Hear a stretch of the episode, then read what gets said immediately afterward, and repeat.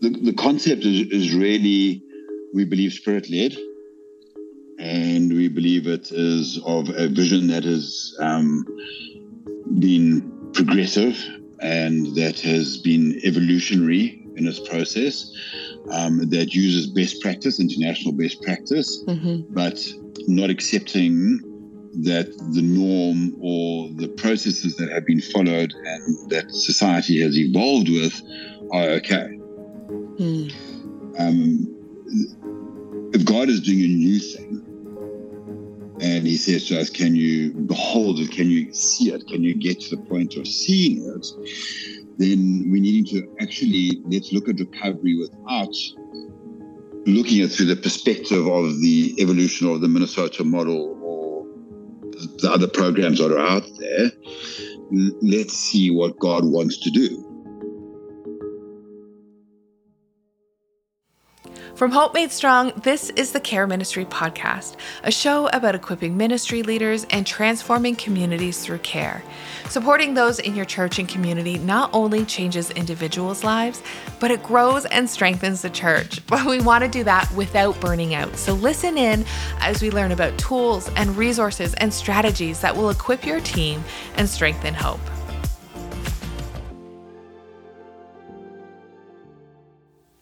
I'm Laura Howe, and I am so excited for the show today because we're going to be talking all about addictions with Conrad Cooper of Project Exodus. Now, growing up, I had no awareness of how prevalent addictions were. I I had this passion to help people. I was always the the go-to person in my friend group, and I was always bringing people home that I wanted to feed and help. Uh, and but I grew up in a small rural town in the middle of southern Ontario, Canada.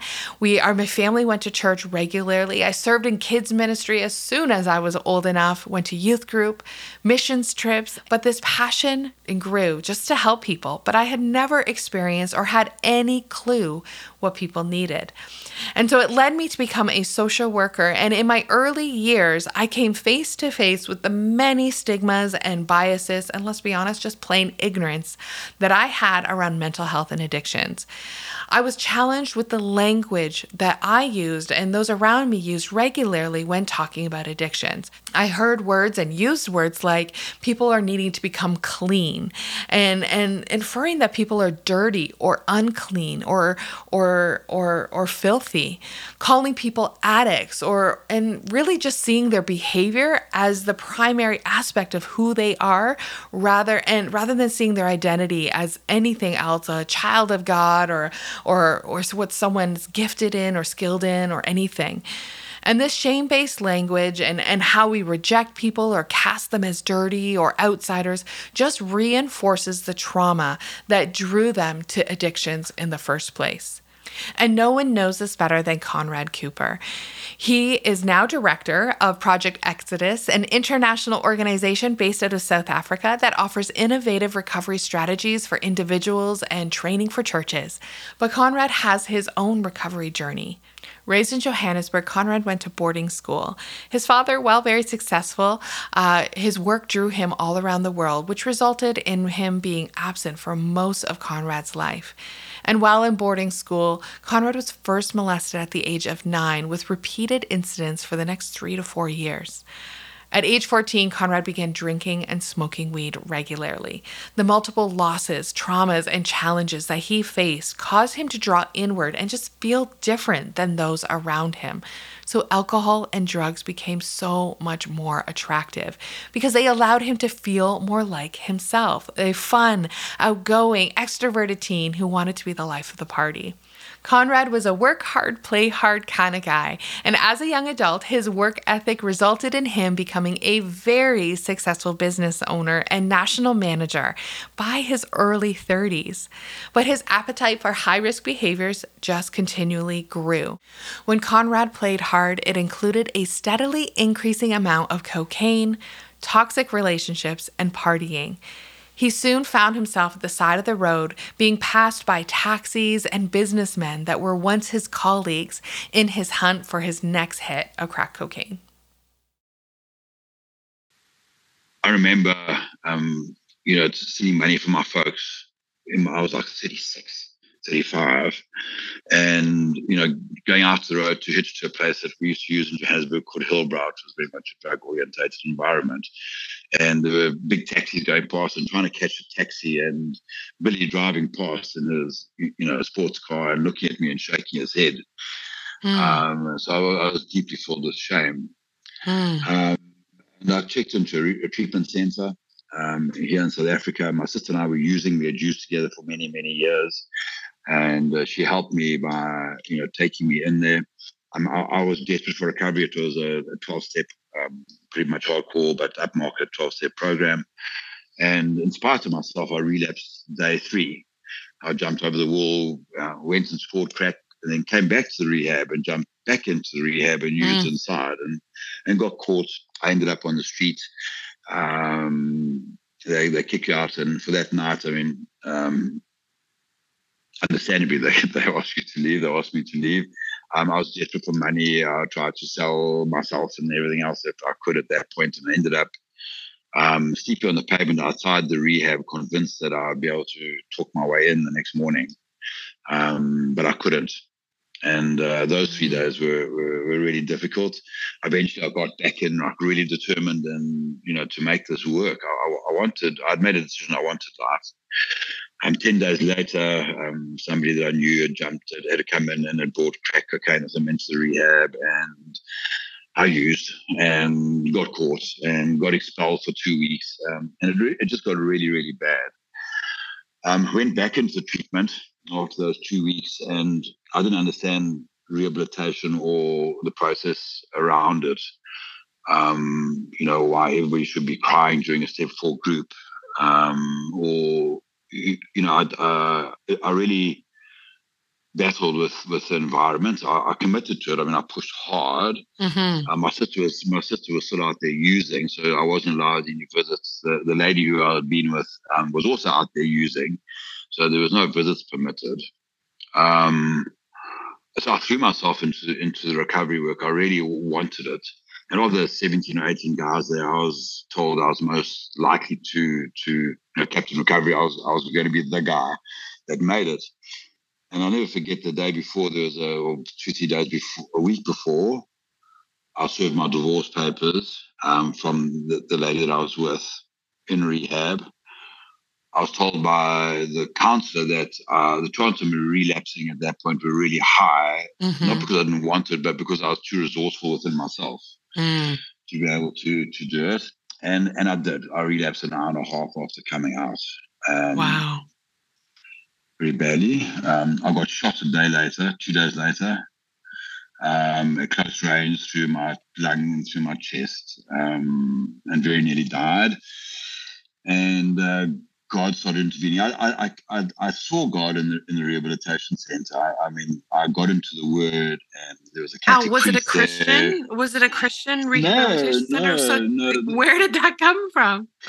There, there, was a there was a Christian, a retired Christian, uh, a retired Catholic priest um, called Jeremy, and I started resting God with him again and then of course I got into proverbs about you know all the women and everything else. Like, ah, yeah, that's what happened to me. That's the process, you know. Um, you know, still not understanding, blaming, and you know, defecting and avoiding my own personal truths and my own personal situation. Not even thinking about like what happened in my youth or so. Um, yeah, I mean, it, it, you know, I changed, but I didn't, you know, I didn't understand. Um, so I came out used, and then and then it got bad, and then it then it got really really bad. Um, and there was like all sorts of ways of getting money. It, it got really dirty after after that, that time frame. My daughter came to visit me in hospital, and I came out of intensive care all the way from Durban. And I had, when they removed the the the drain from my lung, I had organized a taxi to take me to go to school. And she came to visit me at hospital, and I wasn't there. Mm and got back and I used in hospital, got kicked out. Um, mm-hmm. it, it, it, got really bad for the next um, couple of years.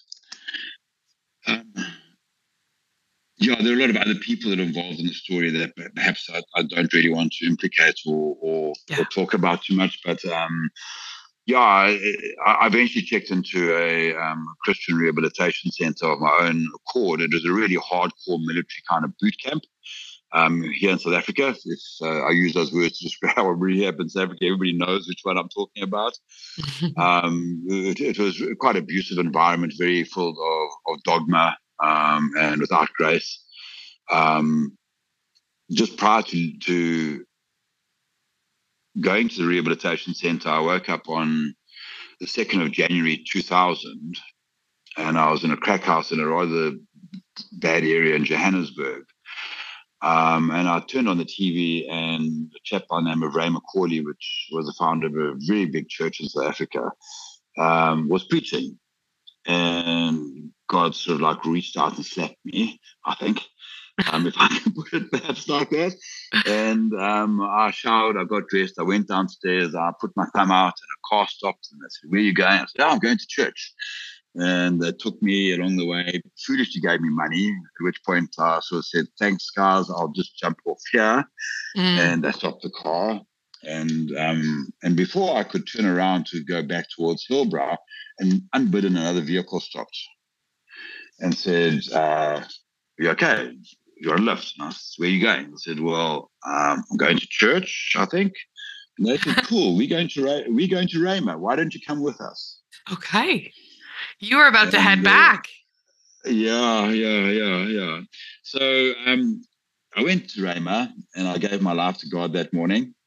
And um, things started to change. I walked outside, you know, after uh, on, on that service. I mean, there were like maybe 80 people, 90 people gave their life to God. It's a big church. It was, it was, it was, you know, so I went along with the flow and went outside, lit up a cigarette, and somebody came up and said, Young man, I was quite young then, 30, 37, and said to me, like, you can't smoke here. This is hallowed ground. Mm-hmm. And I was like, wow, okay. Well, I'm out of here. I'm going to Hillbrow. Mm-hmm. And the next 18 days was like, I just got shut down whichever way I turned, it just, really? just, pushed me into this point and then resulted on the 20th of January 2000 getting into um, this treatment facility. And that's my sobriety date, it was the 20th of January 2000. So, God willing, in a month and a half, I'll be 23 years um, in recovery. Yeah. Wow, that's impressive. So, yeah, so that's where the turnaround started coming and um, went to the treatment center. Uh, I had a run in with the pastor. Uh, you know, it's a notorious treatment facility, and checked out and um, RHT'd, and I'd, I'd met God there speaking. RHT is um, um, leave refuse without... hospital treatment. Yeah, yes, without yeah. blessing. Yeah, yeah. So I mean, I, I, I'd met God. I mean, I, re- I really like. Aha, okay oh, where you been? um, although I'm sure you were saying that same to me because clearly he had his hand on me all the way through, um, and the mm. prayer of a, the prayers of a, of a, of a devout mother. And um, yeah, that when I left there, he put a picture of a rehabilitation center in my head, mm-hmm. um, physically in terms of like a the, the, buildings and the layout and and those kind of things. Um, and and a year later, uh, on the 13th of February 2001, um, opened South Coast Recovery Center on 15,000 rand, so one and a half thousand dollars, I guess. Um, borrowed, rented a property, and was determined that the methodology that I'd seen applied at the, at the Minnesota kind of base, not to, to try any treatment process because everybody has a series of journeys they go into play, mm-hmm. um, and that was part of that was part of mine. Um, but there seemed to be, um, you know, God, God was critical, you know, mm. to be able to be empowered by the Holy Spirit. And, you know, he who lives within us is, you know, is like, there were mm critical scriptures that I took to heart, you know, in um, my weakness is strength is perfected. Therefore, um, in that his strength is perfected, and I can have the mantle of the authority of the creator of the universe sitting on me. Like, and that was one year. That? That was one year yeah. after. When it's besides any kind of, uh, yeah, it, it makes no sense. Wow, because yeah. you were pretty thick into it for twenty, yeah. and the last five years were intense, dark, and and really yeah, really dark, really dark, really and then and then one year after salvation and sobriety you were already dreaming yeah. about what ministry or what opportunity you could offer. That's incredible. Yeah. That's cool. That's like so, a movie thing. so that, that started the center, you know, and I thought, okay, well, you know, business wise, I can put it together. Um, and I'll hire like um, counselor and I mean, how hard can it be, really? So, you know. yeah. I'm sure you're going to learn. you learn. Yeah, yeah, yeah. You know, the, the first counselor I employed, you know, turned out to be a Muslim guy. Okay. So, yeah, that, that didn't go well. Didn't work well. Um, and and over the next two years, yeah, things things changed. So so we started. We got a bigger property. We ended up with 23 acres and about 4,000 feet under roof, a separate ladies' residence, a separate guys' residence, a transitional house, a halfway house, full medical facility, mm-hmm. psychologists, um, 75 primary care beds, 18 wow. halfway house beds, support groups in different parts of the country. Um, and we wrote about 13, 14 different kind of programs along the way in terms really? of um, trying to find specialist eating disorder processes. We had people right. come in and train us even from the Minnesota, um, not from Minnesota, from, oh my gosh, I've forgotten. I'll get back to you one. one um, oh, I've forgotten. I'll, I'll, get that one from the States came over and spent weeks with us training and training mm-hmm. the staff and South African College of Applied Psych- College of Applied Psychology training. We did a whole lot of training within that within the team and mm-hmm. you know working with a specialized program on crack cocaine and crystal meth and you know opiates and trying to create you know all of these separate programs that mm-hmm. whilst you believe in the 12 step program absolutely I have no doubt in, in the 12 step program but it's a part of a toolbox. It's not the tool. Mm, um, that's in good. my mind, it's yeah, yeah. So I like that. It's part of a toolbox. Like it's one offering that, if if it's the right fit, it will work great. But it's not. It might not work yeah. great for everyone. Sure, sure. So so it's a really awesome roadmap. Mm-hmm um, you know, to to opening doors and to getting treatment done. I mean, step mm-hmm. four is like great. I mean, you know, really getting uncovering of, of this process around it. Um, but there are living steps, um, and step one is, is, not going to break anybody's denial and truth. Um, and reality will stop somebody from using. So, you know, there, there's a, a high degree of functionality if it's utilized as a tool um, and, and worked, we found, to work within that in that kind of space. But more important than that was an ability to have a depth of understanding on a spiritual process and equipping from a spiritual process. Um, more important around that, or as, as let me not re- reference the 12 step, but as important was the community mm. um, and building into community and, and, and understanding the intricacies of specific drugs of choice and the impact that they may have. Yeah. yeah. Um, and being able to apply treatment at a multidisciplinary level. Mm-hmm. Um, and understanding, you know, the need of professionals, but likewise understanding of the need of people who have walked, walked the journey. Yeah. Um, and have got good recovery. And when I say recovery, uh, we, are talking about um, abstinence um, within that kind of space. Um, mm-hmm. A lot of people these days are, are, talking about you know controlled usage and harm reduction, mm-hmm. but we, we, really find that, that that ability to heal and to get better over an extended time frame is, critical. Mm-hmm. So yeah, the the the, the center had um, fifty odd staff I'm I'm curious when you say the center because yes. what we're what you're offering to churches was that birthed out of that center? Um, in, in, in many ways. So, so with the center, we we found it, it was long term, minimum six months, often nine to nine months or longer. Um, it was really an educational base, um, and that later became clear to me as God opened up Isaiah 4 6 that my people are dying from lack of knowledge. Mm. And um, that rehabilitation requires training at multiple levels. Um, spiritually, biblically, uh, recovery wise, recovery tools, uh, emotional intelligence, self worth. There's an under depth of understanding because many of the guys have got blocks that are missing. So, so we found that we were measuring recovery over a two-year period. And of the guys that completed treatment, we had like a 78% sustained, re- sustained recovery rate. Wow. Um, it, it, it, really was an incredible process. I got to serve on 78%. People, For people who are listening, that is unheard of. yeah. Yeah, it really is. Uh, yeah, it, it, was. I mean, we really sat in, in awe of God. I mean, we had baptisms coming out of. I mean, we had baptisms like I mean, bear in mind this was a ministry-based process, yeah. Right. The Christian Rehabilitation Centre yes. that complied fully with legislation. So in, in legislation, um, I got to to serve by God's grace. Um, yeah, yeah, incredible that um, even like I was five years in recovery and served on the advisory board to the Minister of Social Development, wow. uh, on the executive committee as chairperson of the communication uh, portfolio and we had a hand in the National Drug Master Plan and changing the South African legislation of the new act. And I, for about six years, um, I was party to that until it got a little bit too. I needed to focus on what we were doing in terms of developing. Mm-hmm.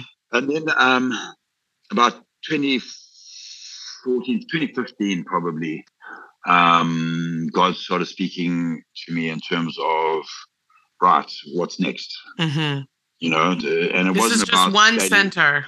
This is just one center. Yes. What's next? Yeah, yeah, yeah, yeah. And it wasn't about scaling. Okay. It wasn't about running multiple centers. It was actually we're still going to only really reach the minimum percentage. It's how do we take what we know to work, which already was old. Mm-hmm. I mean, mm-hmm. treatment evolves. Right. You, you know, there's there's absolute I mean, it's, it's empirical, um, it's biblical. We have to advance in our in our sanctification and working out our salvation, not in sanctification, working out our salvation and working out those kind of processes. We do need to become more than mm-hmm. um, into that kind of space. And it, it became like, how do we actually get the word out to the one that recovery is possible, mm-hmm. it's achievable, but more than that, it's a right. It's it's, it's our inheritance, it's our claim, mm-hmm. and it is our right. So how do we actually get out the system to to people to get the one ones that can't? Eighty-seven percent of people who need treatment are unable to to access that on an international level. Okay, I mean that's World World Drug Report stats. Um, so how do we do that? because I'm I wasn't satisfied with the burials and with all the stuff that happened, and I sold the center as a result. And um, we took all the proceeds from that and we poured it into developing Project Exodus. Okay. So this is what I'm really excited about because yeah. Project Exodus is um I'm I want to hear more about it and we're going to go into it. But I just yeah. want to pause for a minute and look and reflect or Selah over what where God has brought this it, eh, from a life that was transformed yeah. for you personally, and then the favor and the developing of the of the of the um of the center of the recovery center.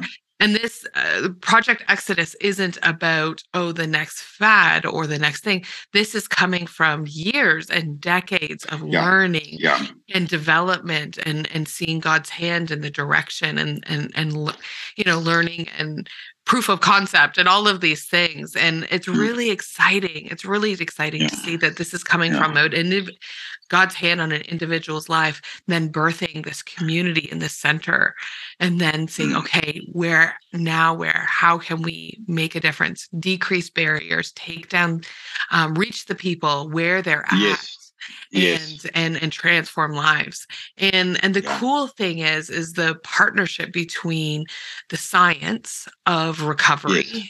the learning there, and then the spiritual um, well-being and the spiritual health and like you said that we are children of god and that recovery sure. not only is possible but is achievable like it's it's it's and it's our right. It's our right. Interesting. I love yeah. that. Yeah. I love that. So tell us more about yeah. Project Exodus. Great.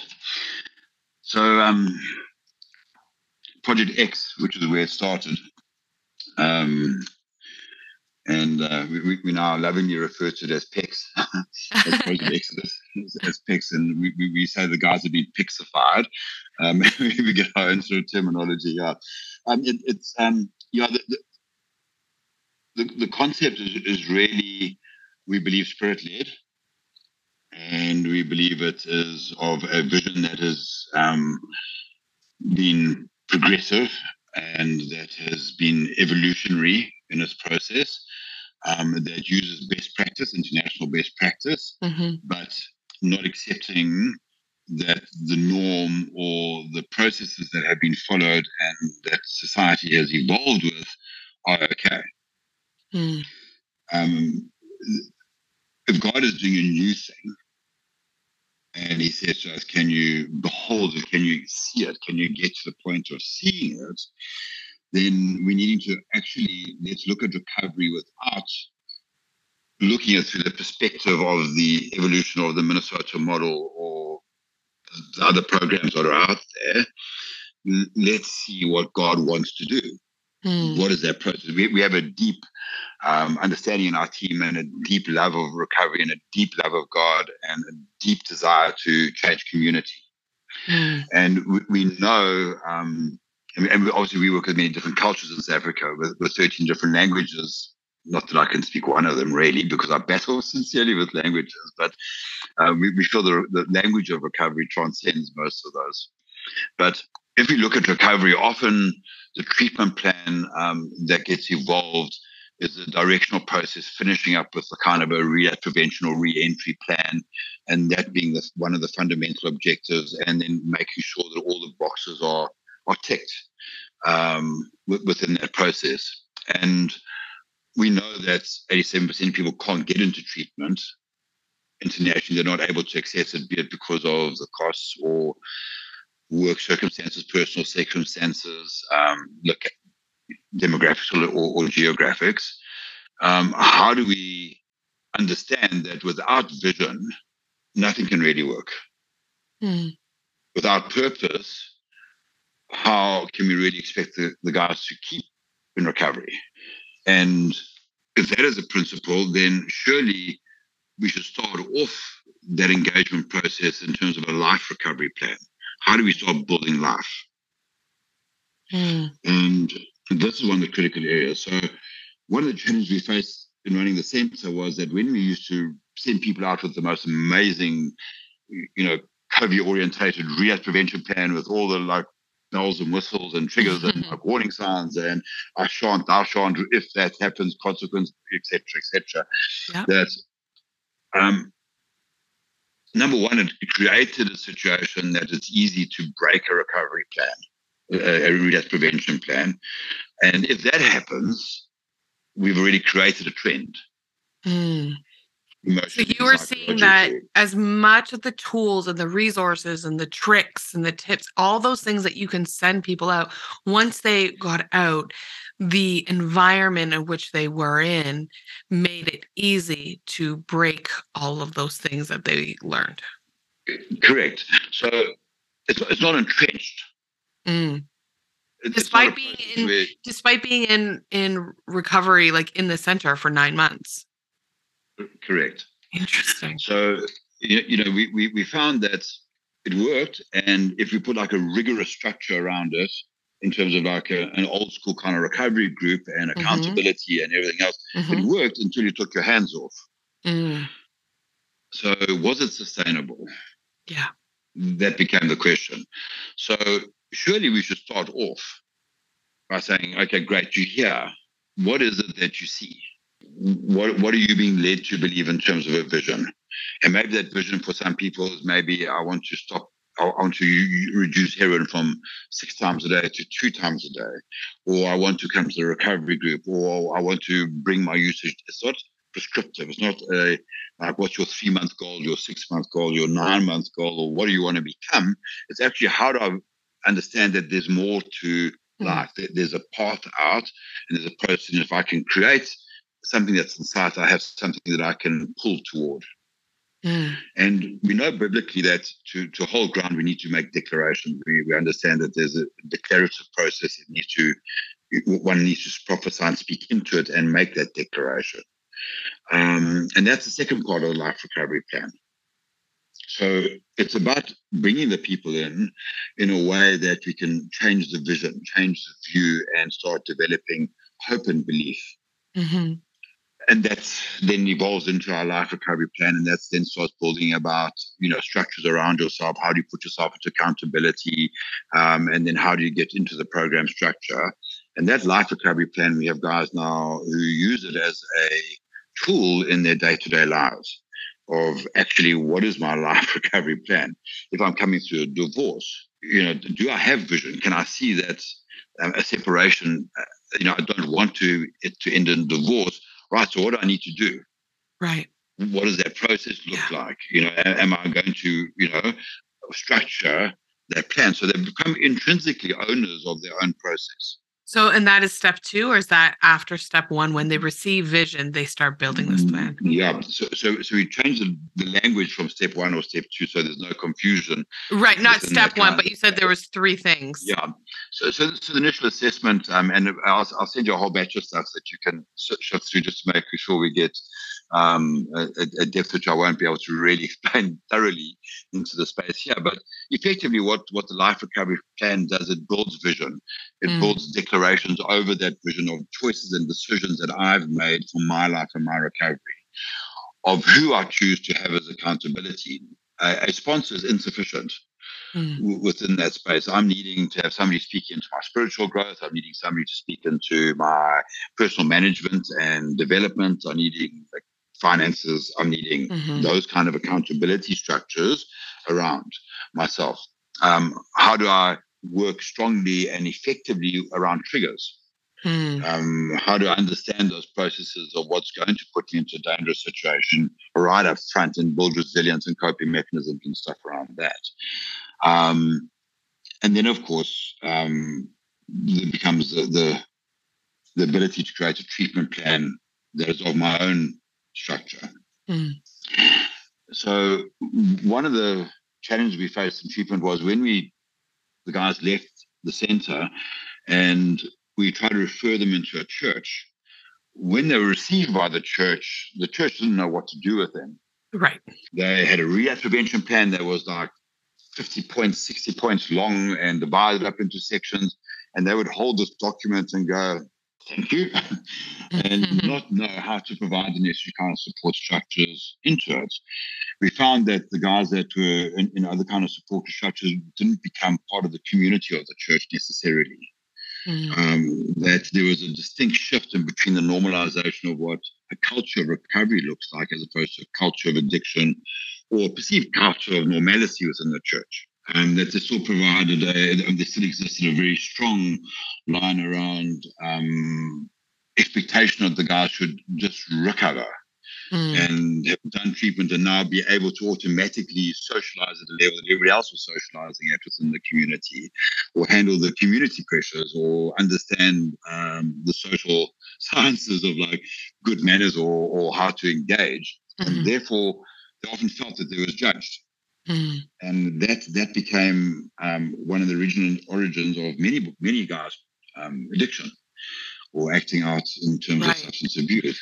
So, right. So whenever you sent someone out from the center, they would enter into a church, and not only would it not provide what they were looking for in community, but it actually would harm because it would be the shame based language and the rejection and the triggers and all of the things that would that led them to to addiction yeah yeah yeah mm.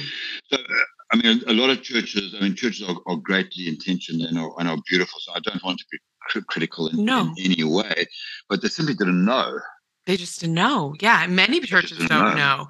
They don't know, yeah. okay, how do I support someone with addiction? I don't want to sure. enable them. I don't know. Sure. I don't know what language to use. I don't know uh, do, do I provide this much support or that much support or or sure. what would be out. Most people don't know. Yeah, yeah. So mm, I mean, this becomes a hot topic in terms of, you know, guys would go up and be prayed for and set free, and then there would be an expectation that next Sunday they're okay. Mm you know, just walk it out, you know, do those kind yeah. of processes. And and to be fair to the church, um, and I say it with utmost respect because the key to this is the church. Mm. The, the, the, key to this is the church. That um, we can't expect the church to be everything for everybody. Um, and to be able to understand the intricacies of a of, a trauma or multiple traumas or um, complex post-traumatic stress or uh, mental health issues of bipolar or depression necessarily.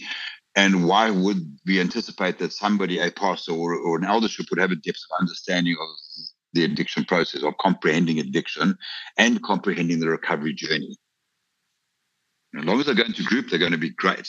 Mm-hmm. But there's so much more to it. Mm-hmm. So one of the points that we, we really are, are firm in, the South African National Drug Master Plan is an amazing piece of work. Uh, it's an amazing document where it runs from a government department and those other government departments are, are, are, duplicated or replicated on from a national perspective down to provincial, down to local community. But the reality is the governments generally are not able to roll that all out to that kind of level and there's broken communication. And the only people that are really on the ground is the church. Mm. It is. It is in the neighborhoods of where people are living. It's accessible. It is so many um it has so many opportunities for touch points for the yeah. community unlike yeah. so many other organizations whether it's the YMCA or you know whatever um the the church is such a unique vehicle to be able to connect with people yeah it is it is the vehicle it you know it's it's what god intended mm-hmm. in my mind. I agree. Uh, and, and so so we we became about an, a clear cut understanding is how do we demystify addiction to the church? First and foremost before treatment programs before the, the beauty of, of of of our storehouse um, or or the well that we have how do we really get the church to start understanding the, comp- the to comprehend addiction, mm-hmm. to build a culture of recovery in the church where it's okay to come and say, "Hey guys, listen, I'm battling with pornography," and actually, if I look at the stats, that's over seventy percent of the church.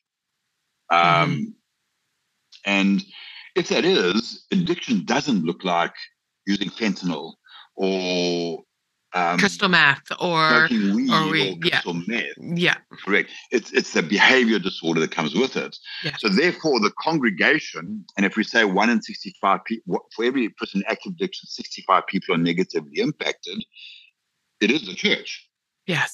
So, so if we're going to talk about mental health and preach about mental health, we should be preaching because actually it's ever present in the church. Yeah. And we stand uh, perhaps a danger that um, a church without the broken may well be a broken church. and it stands to reason that if we're not preaching about mental health along the way, and of course, as a subject, not as an overriding, arching process, if we're not preaching about this or fostering an understanding or fostering a culture of recovery, which allows people to be normal and normalized within the space of church, how are we going to remain current? Mm-hmm. Mm-hmm. It's not about changing the word and making the word fit into the current situation. It's about changing us. Mm-hmm. Of how do we make it okay, guys? Listen, I'm, I'm in recovery from pornography or sexual addiction. I've messed it up. You know, how do I create an environment that's okay to say that, mm-hmm. as opposed to how are you doing today, brother? No, I'm good. I'm blessed. I'm I'm blessed. Yes. yeah, that's it. Well blessed. Yeah. Um, not minimizing the strength of that, of course, or, or anything else, but we have to be able to talk about it. We ask the guys, why do you come to group?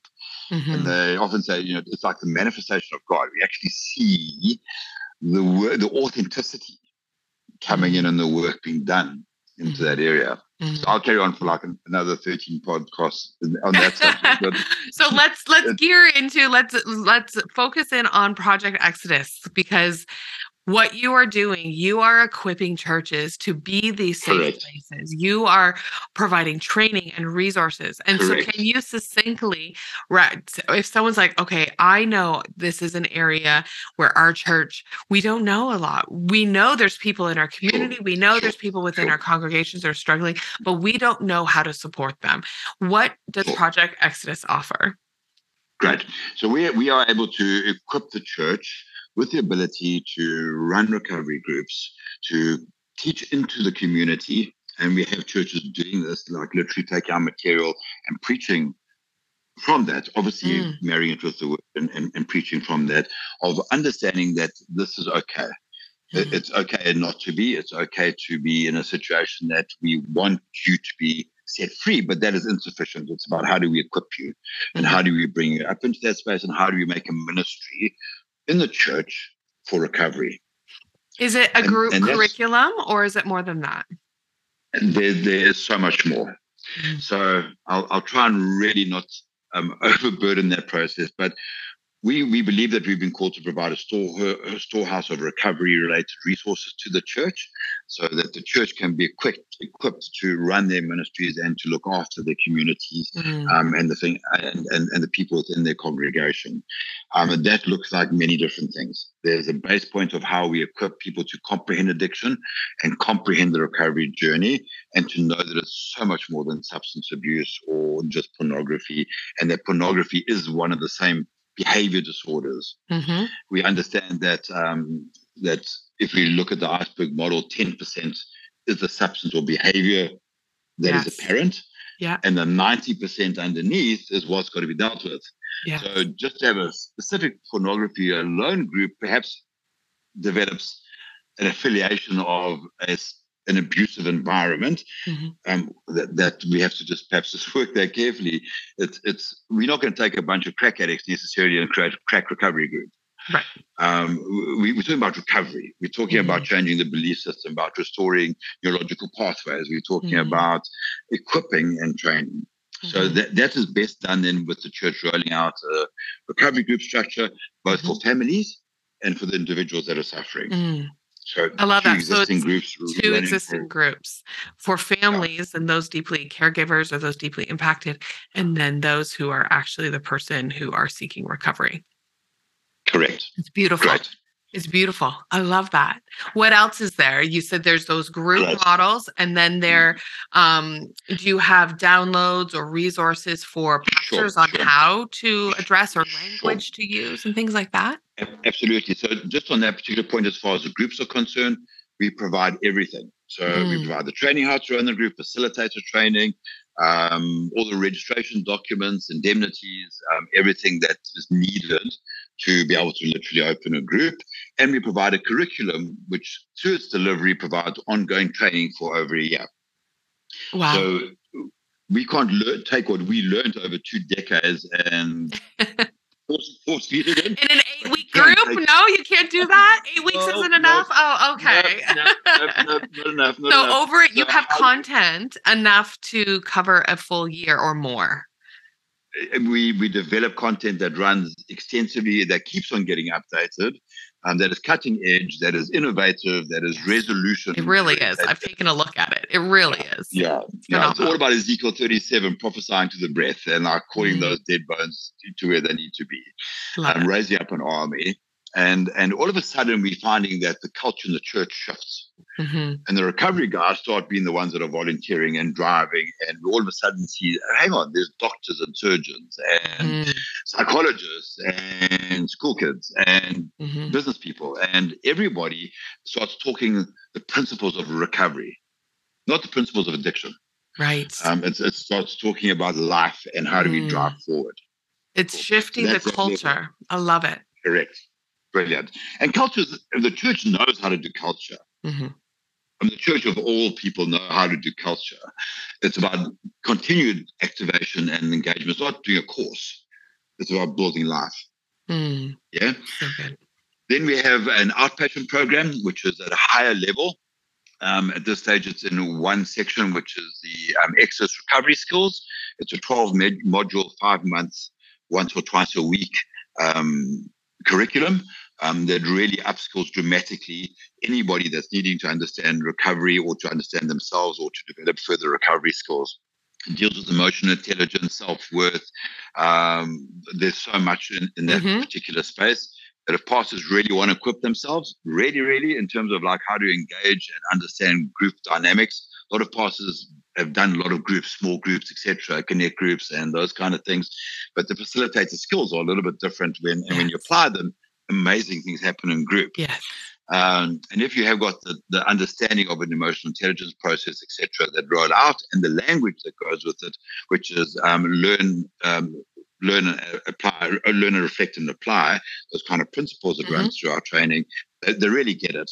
Um, mm-hmm. So th- that's that process outpatient program. We have people in the, this country and in the, in the UK at the moment that run that as a as a, almost a clinical practice in terms of a charge per rate, and they're able to really bring a group of people in a closed group format for a five month period with on ramps and off ramps so you can run it continually. Wow, interesting. Um, it's, it's a beautiful, we, we're having amazing success that the guys that stay in that are, are, are talking, and this is unsubstantiated at this point, but figures of like 80% sustained recovery mm. um, when they are in the group structures and going for coaching, coaching and doing this area.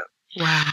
Um, and then we've got, yeah, so much more. We have an app um, that you can literally do part of this journey on an app. You're able to go onto the app and do a life recovery plan, get accountability, check into groups, um, make sure there's accountability tracking within that space, and load drug tests. Because of course, we do want to trust you, but we want you to be able to be able to validate yes. that as well. Um, and we also, um, gosh, there's so much more. The pornography oh program, which which goes into the space, gets launched in February. Um, we've started which is just rolling out into Hillsong and CFC Church and, and Grace Bible Church in Soweto, um, which is a huge, a huge, um, beautiful, amazing church. Um, which is we call Thrive, which is a de-addictionized version of the first kind of modules, which helps with divorce care and equipping, mm. and in fact, small group leaders having a depth of understanding of if they are responsible for the 5, 10, 20 people within their small group, they should have these skills. Mm they yeah. should have these abilities to understand accountability and say, you know, it looks like you might just be having a bit of a behavior disorder addiction problem. How can right. we help? We can refer you into the right ministry, etc. Yeah. So yeah, there's a whole lot of development which I can just perhaps and, send through to you. Yes, and we'll have all of these things on the show note on the show notes, all the links and the resources, pamphlets, and yeah. and and all those things where people can check it out. I'm I'm so excited to be able to share this resource uh, with mm. with everyone because this really, like you said, it's it's not about a course, it's about building life. I love that you that quote. I we're definitely going to be putting that quote out there because it is Great. so much more, and it comes yeah. from a place of your your lived experience and God showing up and yeah. transforming yeah. Your life and many other lives. And I'm very excited to introduce this to so many people because I want you, Beautiful. I want people to check this out. So we are yeah. going to have that on all the show notes. And and for a final question, I would love for you to reflect back. If you could write a letter to yourself, your younger self, or send your younger self a voicemail in those early days, now that you know what the end of the story is, what would you tell your former self? Sure.